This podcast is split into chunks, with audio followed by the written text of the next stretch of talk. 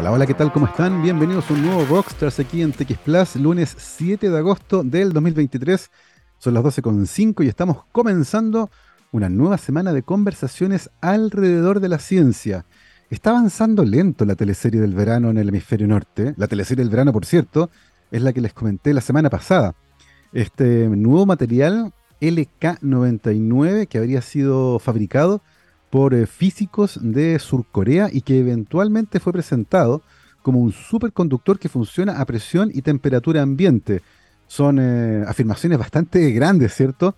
Para la evidencia que hasta el momento ha sido bastante modesta. Ha habido varios intentos por replicar este material, se ha mostrado algunas de sus propiedades, pero todavía no hay consenso con respecto a si efectivamente se trata del santo grial de la física de materiales un superconductor que funciona a presión y temperatura ambiente, porque los superconductores que tenemos funcionan o a muy, muy bajas temperaturas o a presiones que son altísimas y eventualmente tener un material con esas características podría revolucionar la tecnología. Así que seguimos atentos a los múltiples intentos por replicar estos experimentos que se están haciendo en varios laboratorios del mundo, pero la historia más allá de eso está tremendamente entretenida. Ya hecha la revisión de este, como les decía, verdadera novela, de la ciencia vamos a pasar a nuestra conversación de hoy, porque ya nos acompaña en nuestra transmisión por streaming nuestro invitado, es el es biólogo de la Universidad de Málaga y doctor en biología molecular de la misma universidad.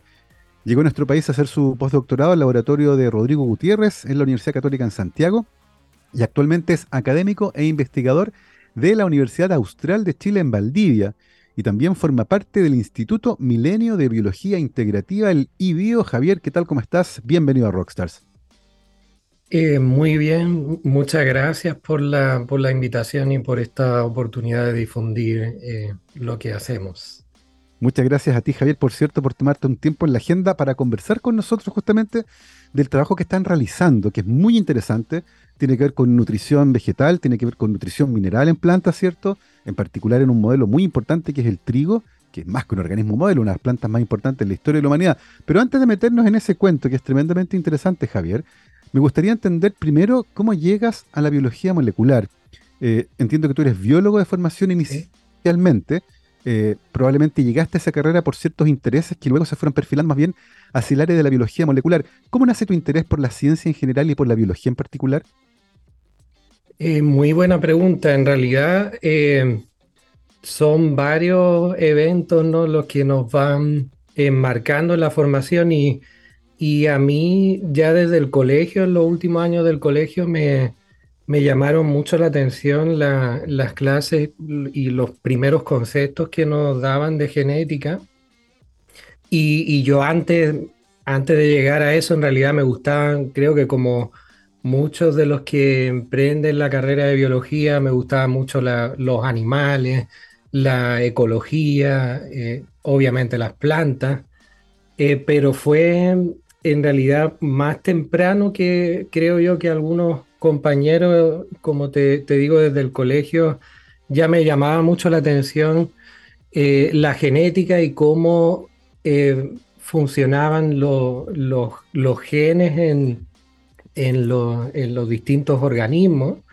Y después, en, eh, cuando inicié la, la, carrera de biología, ya desde el primer año a pesar de que me gustaron algunas asignaturas generales como de zoología, botánica, en realidad desde el principio estaba eh, como enfocado y pensando en eso y, de hecho después durante la carrera tomé todas las asignaturas optativas de bioquímica y de, biología molecular y de genética.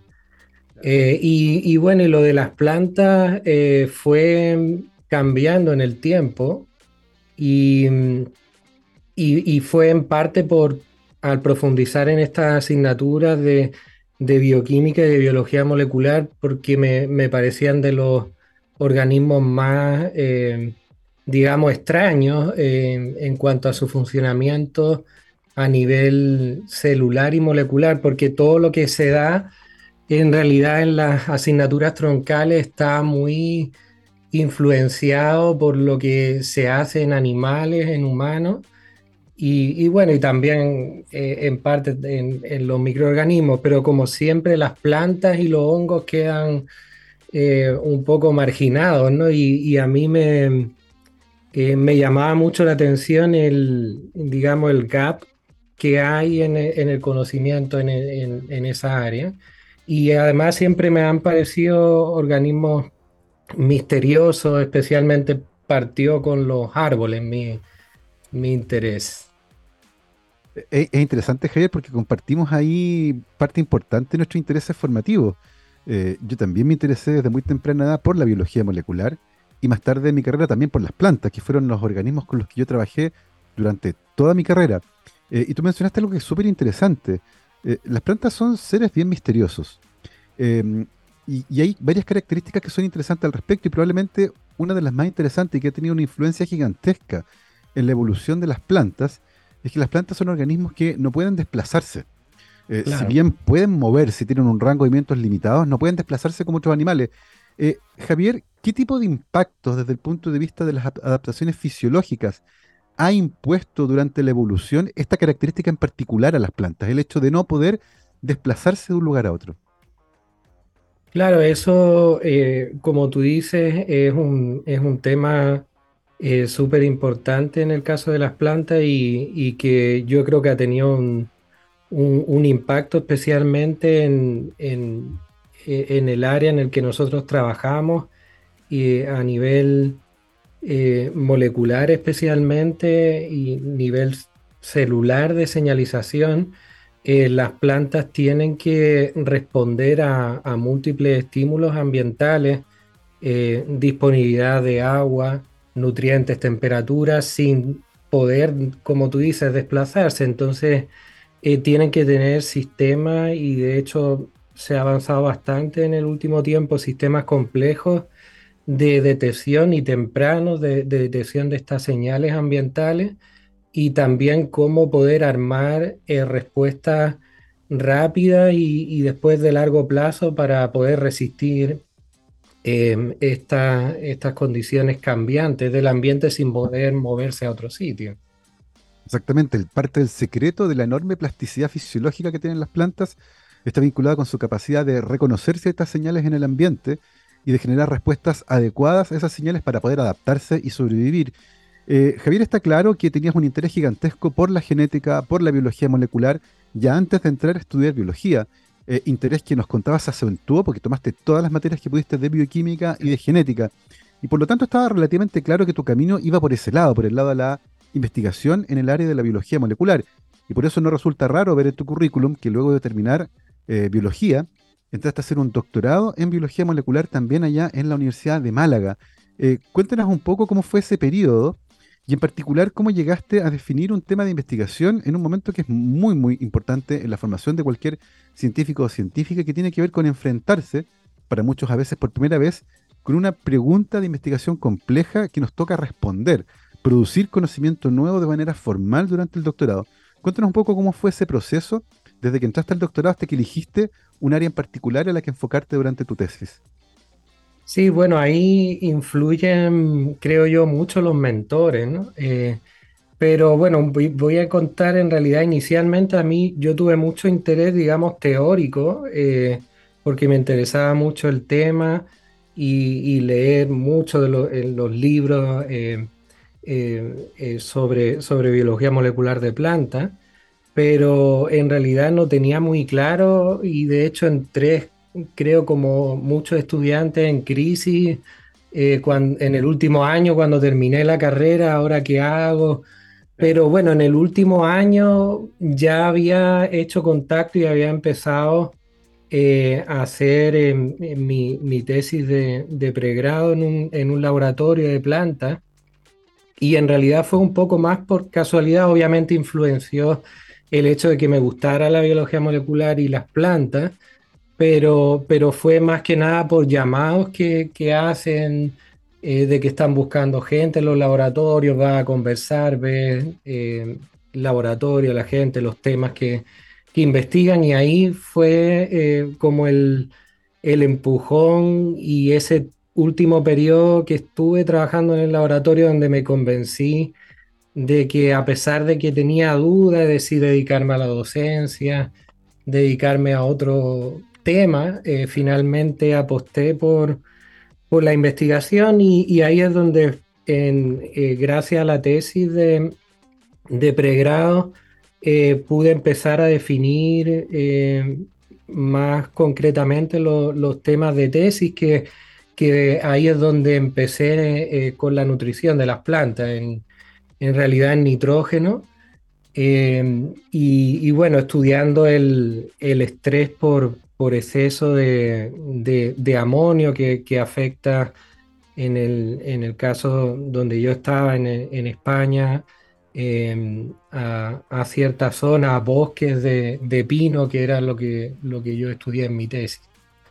El, efecto a nivel molecular del, del, exceso de nutrientes, que ese es otro tema bueno, yo ahora estoy enfocado en, otro tópico dentro de, los nutrientes, pero el exceso de, nutrientes también es, tanto la falta como el exceso, es importante estudiarlo en, las plantas. Absolutamente, pasa, pasa algo similar, ¿cierto?, en los animales. Tanto el exceso de nutrientes como la falta de nutrientes tiene un impacto negativo en el caso de los, de los animales, por ejemplo, particularmente en los mamíferos.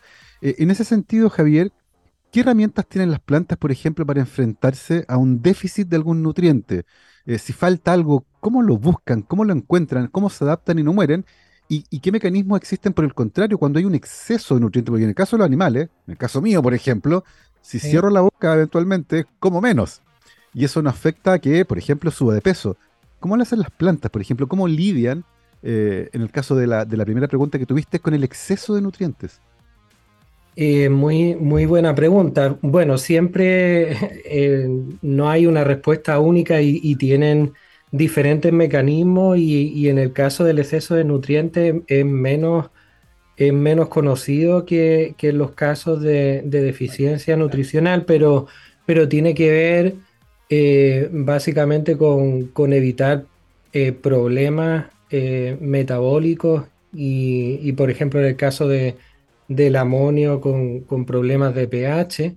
Entonces, los mecanismos que tiene eh, primarios de control es, la regulación del transporte y de la absorción de, ese nutriente, pero bueno, también existen eh, mecanismos dependiendo de cada nutriente, mm. de por ejemplo de almacenamiento, que sirve para, para mm, en el fondo enfrentar e-, ese exceso durante un tiempo. Mm y de, y de localización interna eh, de ese nutriente lo puede mandar la planta a distintas partes em, eh, para evitar ese, ese estrés. Y, y, en cuanto a la deficiencia, hay estrategias también al corto plazo que, que, están relacionadas con esto mismo de la regulación del transporte. En el caso del exceso se reprimen, eh, se, se bloquean los transportadores y en el caso de la deficiencia se activan para intentar captar, aunque sean concentraciones muy, muy bajas. Y también hay estrategias más a largo plazo que tienen que ver con, con cambios, primero hormonales, que eh, después tienen como consecuencias cambios en el crecimiento de la raíz, porque la raíz es, es el órgano que va a captar los nutrientes. Entonces, si tú puedes expandir las raíces, puedes eh, aumentar la, superficie y la probabilidad de, encontrar más, nutrientes. Ese, es un hecho clave, ¿cierto? Esa capacidad de adaptación en cuanto a la arquitectura de la raíz que tienen muchas plantas eh, y que influye ciertamente en su forma de interactuar con ya sea un exceso de nutrientes o con falta de nutrientes. Pero, pero al mismo tiempo, Javier, en el último tiempo ha quedado claro que hay un tercer elemento en disputa también, que participa de manera bien interesante ahí, que es el mundo microbiológico que también forma parte de ese entorno, ¿cierto? Y que también se puede ver afectado por el exceso o por la falta de nutrientes. Eh, hoy, Javier, ¿qué sabemos con respecto a esta relación entre microorganismos del suelo, las raíces de las plantas y los nutrientes? ¿Cómo juegan? ¿Cómo se comunican? Eh, buena pregunta. Eh, yo no soy del todo especialista en, el tema y, hay, como tú dices, muchos grupos en los últimos años que están mm. estudiando eh, esta, esta interacción y especialmente en el caso de los nutrientes es muy importante la interacción con hongos, con bacterias también, pero especialmente crítica la, la interacción con, con hongos, eh, donde se, se establecen eh, interacciones simbióticas, donde bueno, la planta suministra azúcares y, los hongos pueden ayudar a facilitarle precisamente los nutrientes inorgánicos, minerales que hay en el, en el suelo. O sea, los, por ejemplo, en el caso de las micorrizas, eh, son muy importantes a la hora de, eh, a la hora de, facilitarle el acceso a, los nutrientes minerales. Y, bueno, y también hay casos, digamos, em, emblemáticos de cuando no hay un nutriente, eh, en el caso me refiero de las bacterias, cuando no hay un nutriente esencial como es el caso del nitrógeno, se pueden establecer también relaciones simbióticas y, y, estas bacterias pueden producir eh, amonio a partir del nitrógeno atmosférico que es muy abundante en suelos donde no hay eh, donde no hay disponibilidad de nitrógeno. Claro, es una relación tremendamente compleja esa que existe ahí, lo que nos muestra de nuevo eh, lo interesante que es este mundo de la nutrición en, en, las plantas, nutrición mineral en plantas. Javier, al final de tu tesis de doctorado, ¿qué tipo de cosas aprendiste y aprendieron, cierto, con respecto al exceso de amonio, particularmente en el caso de los bosques de pino que ustedes estaban estudiando? Eh, buena pregunta. Uno, bueno, quizás el, lo, uno de, de los descubrimientos más relevantes que hicimos es que, bueno, nosotros usamos una estrategia eh, ya en su momento de genómica funcional donde hicimos un, análisis eh, de, transcriptómica donde vemos los cambios en la expresión de todos los genes de, en este caso del pino, eh, sometido a tratamiento de, exceso eh, de, de, amonio y ahí descubrimos que se activaban unos genes que, que codifican para unos péptidos que estaban descritos como de función antimicrobiana. Eh, y, resulta que, bueno, la, digamos, la conclusión más importante es que nosotros eh, encontramos que posiblemente esos péptidos eh, bloquean a los transportadores de amonio y ayudan en el fondo a armar la respuesta de, bloqueo de la absorción de amonio para evitar el, efecto de, nocivo que, tiene el, el, exceso de amonio. E, e, ese fue como digamos, uno de los resultados principales que, obtuvimos. Tremendamente interesante, lo que muestra, ¿cierto?, eh, cómo las plantas logran, de alguna manera, enfrentar a el exceso, en este caso de amonio, ¿cierto?, bloqueando con estos péptidos aquellas proteínas que transportan el amonio hacia adentro, una forma de tapar, ¿cierto?, estos canales que comunican el exterior con el interior de las plantas. Una solución tremendamente elegante y muy sencilla, que por cierto requiere que las plantas estén monitoreando permanentemente el ambiente. Eh, Javier, tú estudiaste en Málaga, tu pre y posgrado, ¿cierto?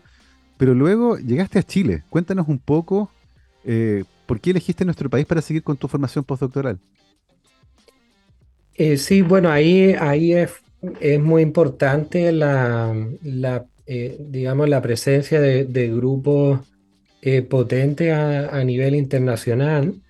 Y, bueno, yo, yo conocía por la, en realidad por las publicaciones eh, al grupo donde después eh, hice el postdoc, el grupo de Rodrigo Gutiérrez, pero, pero la decisión final fue también un poco casual eh, y ahí les, les, cuento brevemente lo que, lo que pasó. Yo me, yo me encontraba escribiendo la, la, tesis en la etapa final y también lo que son los, los mentores, mi, mi tutor de tesis de de allá, Francisco Cánovas, me, insistió en que fuera a un congreso internacional eh, precisamente de nutrición que, iba a haber en, España. Y yo le dije, no, no, no voy a ir porque estoy escribiendo ya los últimos capítulos de la tesis, no, no tengo tiempo para esto. Y, y ahí me insistió mucho y fui a ese congreso donde, donde fue eh, también Rodrigo y, ahí pude hablar con, con él personalmente y él me habló de la, de la posibilidad de, solicitar proyectos de, postdoctorado en Chile eh, a través de, de, la NIT, de la Agencia eh, eh, Nacional de, Investigación, que depende ahora del Ministerio de Ciencia, y, que eso estaba abierto también a los extranjeros. Y bueno, yo lo, lo, obviamente lo tuve en cuenta y postulé y, bueno, me gané, por suerte, gané el, proyecto y llegué a Chile a través de, un fondo de, de postdoctorado. Mira, interesante ahí cómo se empiezan a, tejer, así como las raíces de las plantas, las redes de, los destinos de los investigadores que eh, se mueven de un lugar a otro, muchas veces, ¿cierto? Eh, siguiendo aquellas preguntas de investigación. En el caso de Javier, con todo lo que tiene que ver con nutrición mineral en plantas hoy ya instalado como investigador independiente en la Universidad Austral de Chile, además formando parte del IBIO, del Instituto Milenio de Biología Integrativa. Son las 12.27, Javier, y vamos a hacer una pausa musical ahora en este momento, pero a la vuelta vamos a seguir conversando sobre nutrición mineral, azufre y trigo. Antes de la pausa musical, yo les quiero contar que los programas de doctorado de la Universidad San Sebastián forman investigadores con integridad que contribuyen a la generación y transferencia de nuevo conocimiento. Por medio de una formación avanzada para la generación del nuevo conocimiento científico y tecnológico, los programas de doctorado de la USS brindan una sólida formación ética y el desarrollo de competencias docentes y comunicacionales. Además, en Campus Ciudad Empresarial, la Universidad San Sebastián está instalando un parque científico tecnológico de frontera que alberga actualmente cuatro programas de doctorado en las áreas de biomedicina y biotecnología. Conoce más en uss.cl. Nos vamos a la música hoy tenemos una tremenda efeméride porque un día como hoy nació en 1958 Paul Bruce Dickinson. Bruce Dickinson, una de las bestias de la música, piloto de avión, esgrimista, casi formó parte de la delegación que fue a competir por esgrima en las Olimpiadas de Barcelona. Así que en honor a esta tremenda efeméride vamos a escuchar, por supuesto, a Iron Maiden, ahí con su frontman y piloto de las giras, Bruce Dickinson, que está de cumpleaños. Run to the Hills. Vamos y volvemos. 12 con 33, estamos de vuelta aquí en Rockstars de TX Plus después de esa inyección de energía con eh, Iron Maiden y vamos a seguir conversando con nuestro invitado de hoy, el doctor Javier Canales, biólogo y doctor en biología molecular de la Universidad de Málaga. Llegó a Chile a hacer su postdoc al laboratorio del doctor Rodrigo Gutiérrez en la Pontificia Universidad Católica de Chile en Santiago y actualmente es académico e investigador de la Universidad Austral de Chile en Valdivia y también forma parte del Instituto Milenio de Biología Integrativa, el IBIO. Em, Javier, cuéntanos un poco, tú estás instalado actualmente allá en Valdivia, en la Universidad Austral. Cuéntanos un poco cuáles son actualmente tus intereses de investigación. Eh, sí, eh, bueno, mis intereses principales de investigación son dos. Uno, continuar con, con la línea de, nutrición, específicamente, eh, como tú decías en el caso de, del azufre, en entender cómo, cómo, las plantas, especialmente los cultivos, eh, responden eh, a, la, a, la, disponibilidad de, de, azufre, de sulfato, que es la, la fuente principal en, las plantas de, azufre externo. Y por otro lado, eh, también gracias a, los investigadores que, que, forman parte de, mi grupo y, considerando el, contexto del cambio climático, también eh, estamos muy interesados en, en, identificar genes que eh, tengan que ver con el, con el cambio, eh, el aumento de, temperatura que está asociado al cambio climático, ¿no? Y, bueno, y que, y, que conecten no solo eh, que nos ayuden a, entender mm. cómo las plantas responden a la temperatura, sino especialmente los cultivos, qué genes eh, son responsables de, de mantener eh, por ejemplo, los rendimientos en, condiciones de, aumento de temperatura que, es lo que estamos teniendo con el, con el cambio climático. Entonces serían esos dos intereses principales, la respuesta a los nutrientes y, al aumento de temperatura. Eh, en el segundo caso, ciertamente uno de los desafíos más grandes de la agricultura, particularmente para un país como el nuestro, que quiere ser potencia agroalimentaria, es poder responder bien a los cambios que la crisis climática va a imponer para la agricultura con menos agua eh, y, por cierto, con un aumento parcial en la salinidad de los suelos. Hay desafíos que son súper interesantes, particularmente cuando hay que trasladar las ideas que salen desde la investigación, ¿cierto?, más fundamental para llevarlas a cultivos de interés comercial. Hay muchísimo trabajo que hacer. Eh, pero, pero centrándonos un poco en el, azufre, Javier, em, muchas veces uno está acostumbrado a que nitrógeno, fósforo, ¿cierto?, eh, sean como los, nutrientes que uno habitualmente tiene pensando cuando piensa en nutrición vegetal, ¿cierto?, eh, particularmente mineral, piensa en eso en particular. sin embargo, el azufre también es fundamental. Muchas proteínas requieren azufre para poder funcionar bien eh, hoy por hoy, ¿de qué depende principalmente una buena nutrición con respecto al azufre? ¿El contenido en el suelo, la relación de las plantas con su entorno, em, la arquitectura de la raíz, cómo, la planta lidia con la escasez de nitrógeno, de, azufre, perdón? ¿El exceso también puede ser un problema, así como pasa con el amonio? ¿Cómo es la relación de las plantas con el azufre? Eh, muy buena pregunta. Eh, o sea, el primer componente o factor principal es la, biodisponibilidad del sulfato, que es la fuente principal de, azufre en el suelo, pero obviamente eh, los otros factores también, también influyen y, la propia, que, ese es otro tema que también llevamos tiempo investigando, que es la, propia relación del, del azufre con otros nutrientes.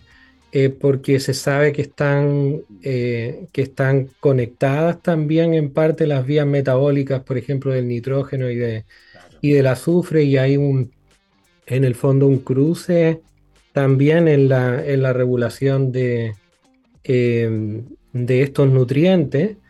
Y, claro, un tema importante también es el estatus interno de la planta, eh, de cuánto azufre tiene internamente y de cuánto necesita, porque eso hace que la respuesta sea distinta a la que ocurre con, fosfato o la, que ocurre con, nitrógeno, pero sí tiene elementos comunes en cuanto a que también se ha descrito que, afecta, por ejemplo, a la arquitectura de la raíz. Eh, y, bueno, y también depende del, varía dependiendo de las especies, porque cada especie tiene eh, capacidades distintas de, acumular y de movilizar, eh, de removilizar el azufre interno. Claro. Y uno, uno podría decir, así como a la rápida, bueno, si hay problemas de, azufre, echémosle sulfato al suelo. Eh, solucionemos el problema, ¿cierto? Agregando sulfato al suelo. ¿Para qué nos vamos a poner a preguntarle a la planta cómo lo hace? ¿Qué desafíos implica hoy por hoy, Javier, tratar de hacer agricultura en suelos que son pobres en sulfato y por lo tanto en una fuente importante de azufre para las plantas?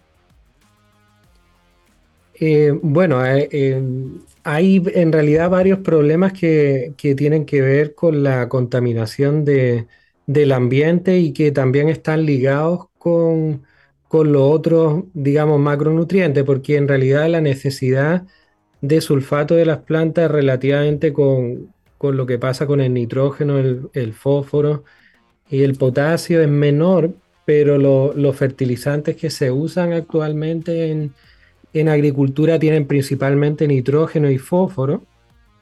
Y, eso gatilla eh, secundariamente que haya un mayor consumo más de lo normal de, otros nutrientes como el, como el azufre.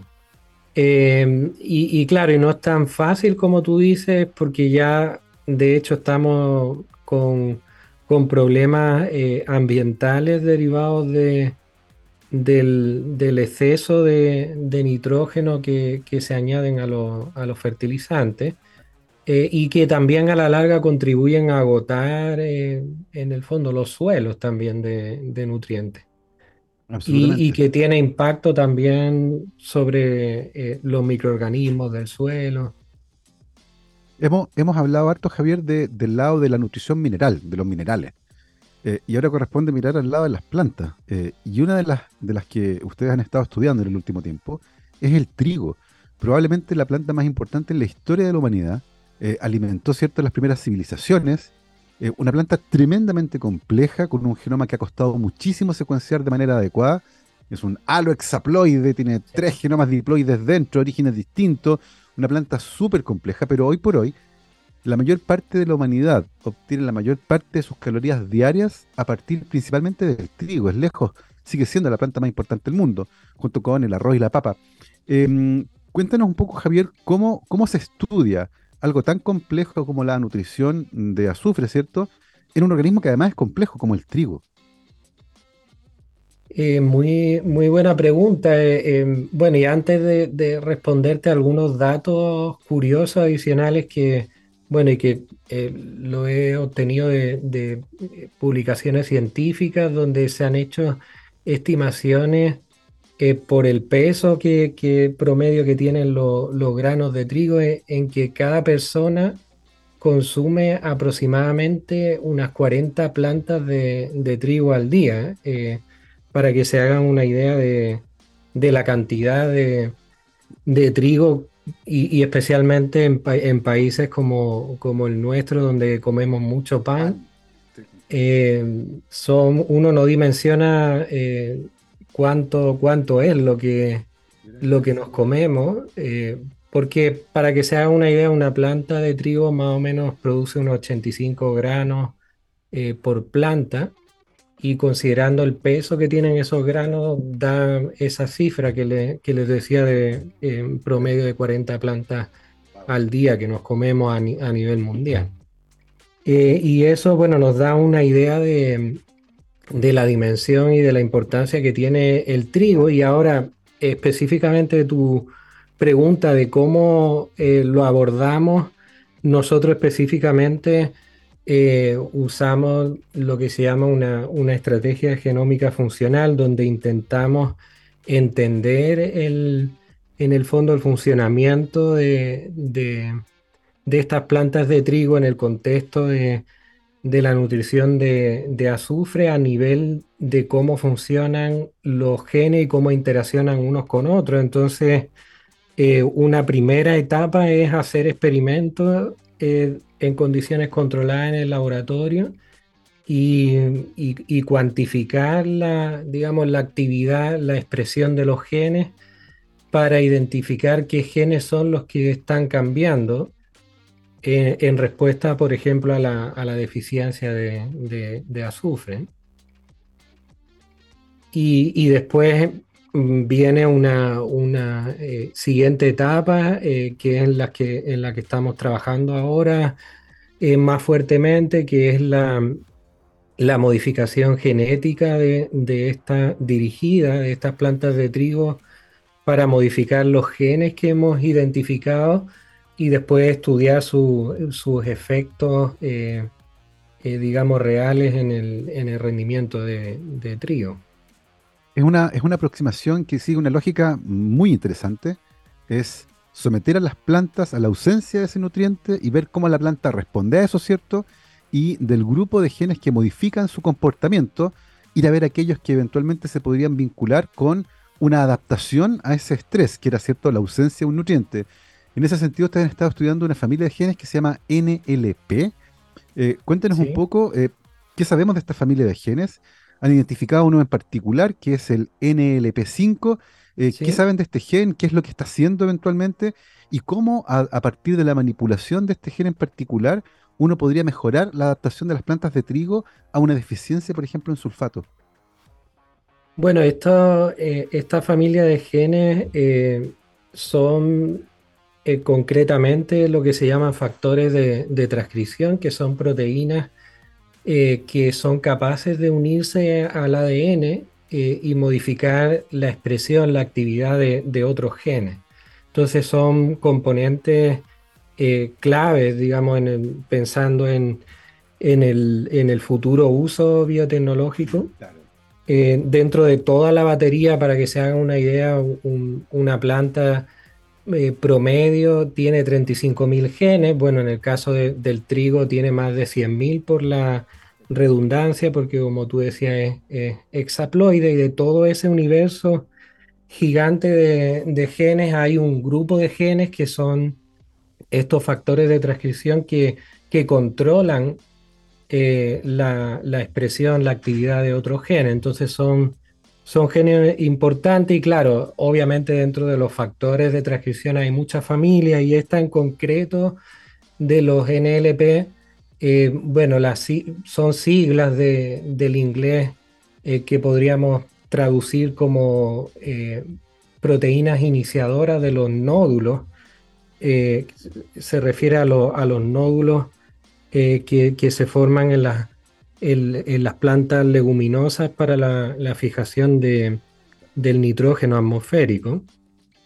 son como una especie de, de, pequeños tumores que aparecen en las raíces de las plantas eh, leguminosas eh, y que permiten la, colonización de, esos nódulos por parte de unas eh, bacterias que son las que van a transformar el nitrógeno atmosférico en, amonio. Y se saben que esto que para que ocurran la formación de esos nódulos son necesarios estos factores de transcripción NLP. Y resulta que, bueno, nosotros eh, descubrimos en un proyecto anterior, precisamente con esta aproximación eh, de hacer experimentos de manera, de manera controlada en deficiencia de azufre y ver, eh, identificar qué, qué, genes son los que están respondiendo. Y, ahí descubrimos que, que, un miembro de esta familia que se había vinculado tradicionalmente esto NLP a la formación de los nódulos, a la también a la respuesta al nitrógeno, que también puede estar eh, vinculado por su fuerte eh, respuesta eh, que tiene ante, ante la deficiencia de, azufre. Mencionaste antes, Javier, que estos, estas proteínas, estos factores de transcripción, lo que hacen es regular a otros genes. ¿Se sabe qué genes están bajo el control de este factor en particular del NLP5? Claro, eh, em, eh, del que nosotros identificamos todavía no, y de hecho esa es la etapa porque recién eh, empezamos en abril el proyecto y esa es la etapa en la que estamos de intentar identificar, ya tenemos predicciones a partir de, los datos que, están disponibles en, las bases de datos a través de otros investigadores eh, pero no hay datos, digamos, em, eh, directos, reales, eh, de cuáles pueden ser los, los genes a los que está regulando, pero nosotros, nuestra hipótesis es que entre esos genes se encuentran transportadores de sulfato y enzimas que metabolizan, reducen el, el sulfato y lo incorporan a los aminoácidos azufrados y de ahí a, las proteínas.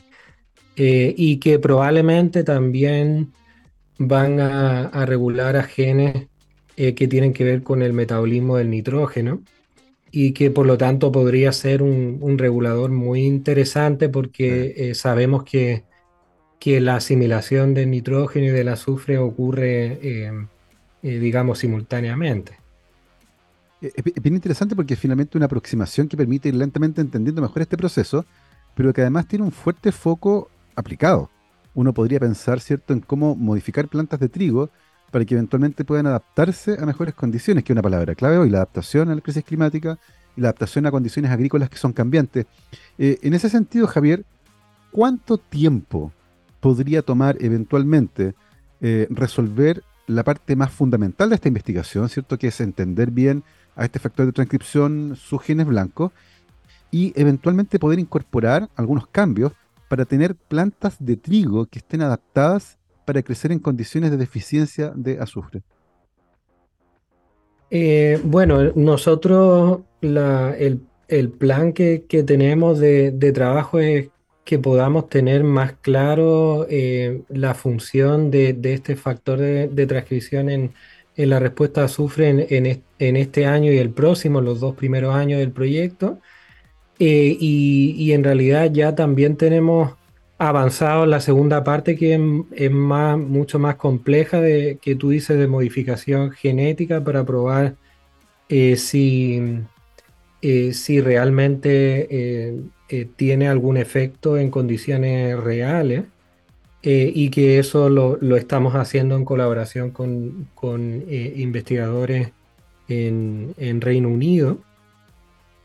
Esa etapa va, a demorar más, aunque tenemos ya avanzado una de las, de las plantas, todavía tenemos que, generar más y, el proceso de validación es lo que lleva más, más tiempo en campo. Entonces, eso preveemos que va eh, va a ocurrir entre, entre el 2025, que es cuando tenemos eh, planificado los, los, ensayos de campo, y el 2027. Eh, y claro, de ahí, no, ahí esto van a ser las primeras pruebas para eventualmente poder llevarlo después a una aplicación real en el caso de que tengamos efectos positivos y que, y que, bueno, ahí hay otro tema eh, interesante aparte de la interacción con el nitrógeno y es que no, no solo es importante que generemos plantas eh, eh, que estén mejor adaptadas a la deficiencia de azufre, sino que sean capaces de, captar mayor cantidad de azufre y, y, captar de manera más eficiente el azufre. y que eso se sabe que después repercute mucho en la calidad eh, de la semilla y eso tiene efectos directos, por ejemplo, con la calidad panadera, con, la elasticidad de las masas, eh, la cantidad, porque la mayor parte de las proteínas de reserva en la semilla son azufradas. Y eso es lo que le da, en el fondo, la elasticidad a, las masas después. Estamos hablando entonces de un, de un proceso que es clave. Tú mencionaste que en promedio una persona se come 40 plantas de trigo al día, yo debo andar por las 80, por ahí, 80, 100. Eh, me gusta mucho el pan. Yo, también. y como panadero, ¿cierto? Uno aprecia, ¿cierto? Estos cambios en la, en la textura de las masas que están dadas por muchas de estas proteínas de, almacenamiento. Em, Javier, eh, estamos enfrentando un escenario que es bien complejo desde el punto de vista agroclimático. Eh, a todos los problemas de déficit nutricional que las plantas pueden enfrentar, se, se, suma también, ¿cierto?, la expansión de las ciudades, la disminución de los terrenos de carácter agrícola, por lo tanto, y sobre eso también la crisis climática. Eh, y nos contaban que también tienen un foco interesante de investigación ahí. Eh, ¿Qué tipo de preguntas, por ejemplo, tienen en el caso de la adaptación de las plantas a la crisis climática? Bueno, ah, eh, te decía que, en parte gracias a una de, de las investigadoras de nuestro grupo, que, que es la, la doctora Anita Arenas, y, ella, eh, bueno, está ahora mismo estudiando también eh, en, trigo eh, con, usando esta aproximación general que les comentaba antes. estamos identificando cuáles son los factores de transcripción que responden durante la primera media hora después de someter a, las plantas de trigo al estrés por temperatura.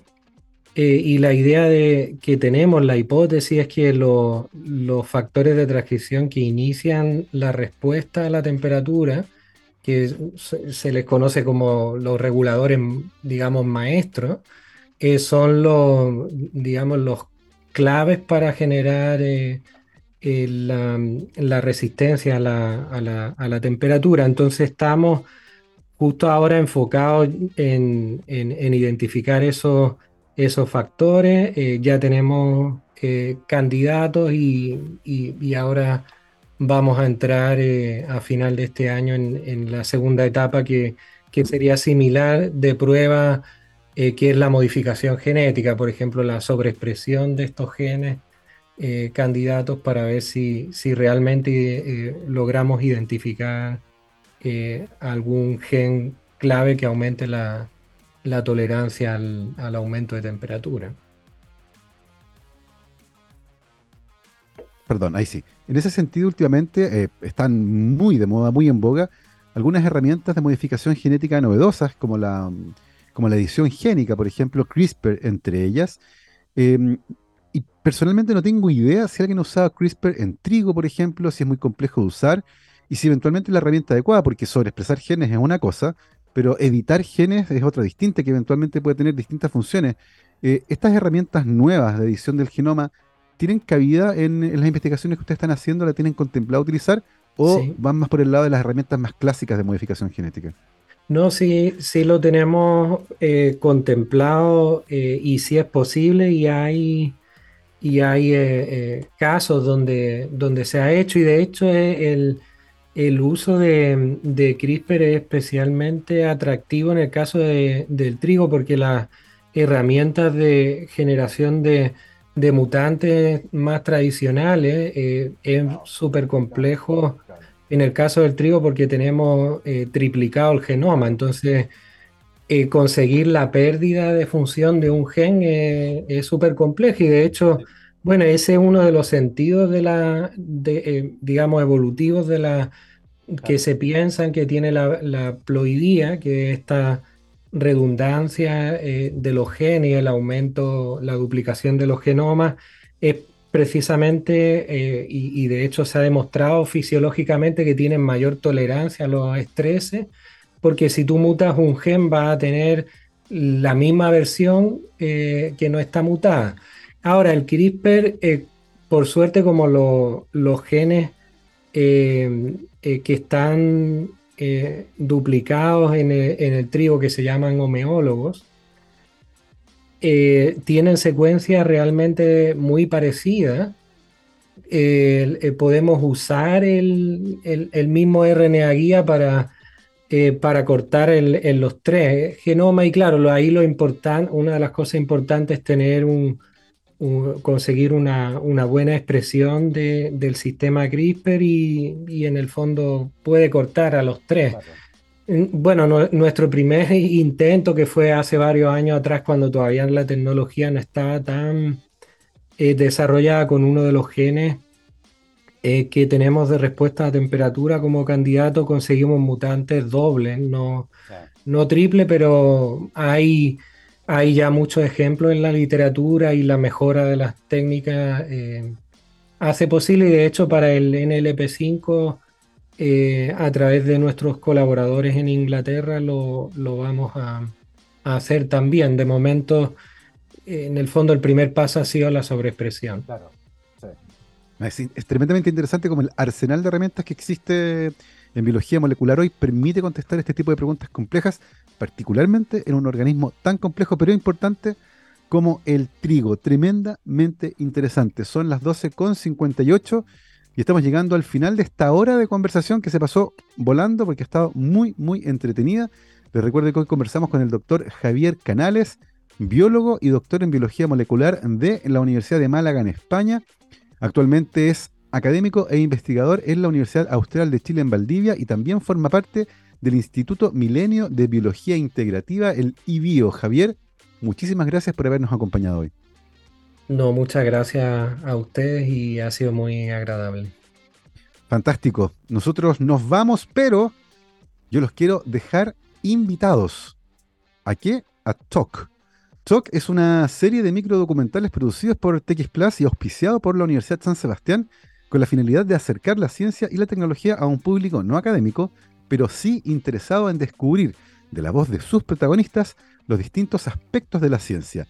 Y todos los días lunes, desde la una de la tarde, se estrena un nuevo capítulo. Y hoy, lunes 7 de agosto, tenemos un estreno. En el capítulo de hoy, 7 de agosto, estaremos conversando con el doctor Bradford Kerr, investigador de la Facultad de Medicina y Ciencia de la Universidad San Sebastián, y exploraremos en profundidad el síndrome de Rett, una rara y compleja condición neurológica que afecta principalmente a las niñas. Eh, acompañándonos eh, junto a este viaje educativo mientras desentrañamos los misterios detrás de esta enfermedad. No se lo pierdan. A continuación de Rockstars viene Talk. Este y otros capítulos de Talk estarán disponibles en nuestro canal de YouTube TX Plus. Hasta aquí lo dejamos entonces y nos vamos con el estreno de un nuevo Talk. Que esté muy bien, cuídense. Chao, chao. No somos pura genética Ciertamente el ambiente influye fuertemente en nuestro estado de salud y en nuestras trayectorias vitales.